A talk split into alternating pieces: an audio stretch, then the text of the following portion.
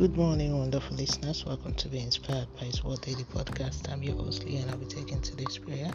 Today's prayer is taken from Isaiah 52, verse 8 to 9. I'm reading from the Amplified Version. Listen, your watchmen lift up their voices. Together they shout for joy, for they will see face to face the return of the Lord to Zion. Break forth, shout joyfully together, you ruins of Jerusalem, for the Lord has comforted his people he has redeemed Jerusalem. Let's move on to the prayer points. Eternal Rock of Ages, I worship you and give you praise. Father, thank you for this amazing day and grace of life. Lord, have mercy on me and forgive my shortcomings in Jesus' name.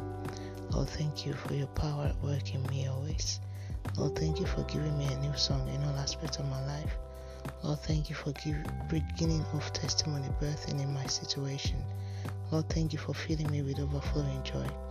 Lord, thank you for divine grace at work in my life and household. Lord, thank you for supernatural power that is setting me on high. Lord, thank you for bringing down all walls of hindrance in my path. Lord, thank you for your mighty power that gives me victory all around. Lord, thank you for causing lines to fall in pleasant places for me and for allowing all situations to end in praise. Lord, thank you for the way you work and what you do for me and all that concerns me. Lord, thank you for this land because your peace is resting on us in all aspects. Lord, thank you for the life of the refugees for this daily prayer, all impacted by it in our household, for the greater grace that is available for us always. Now it's time for a personal prayer.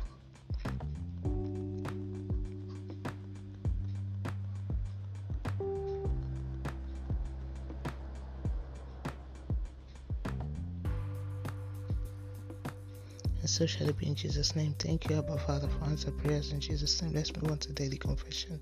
Sin shall not have dominion over me. I am operating above the word of God and the righteousness of God by faith as Jesus is somewhere in this world. The Spirit of the Lord dwells in me and it directs me always. My life is orchestrated by supernatural plans and my testimony cannot be hindered. I am a blessing in all areas and nothing can cause any curse or doom over my destiny in Jesus' name. Amen. And that's today's prayer from being inspired by His word. Today is the 9th of August 2021. All glory be to God. Hallelujah. Always remember Jesus loves you so much.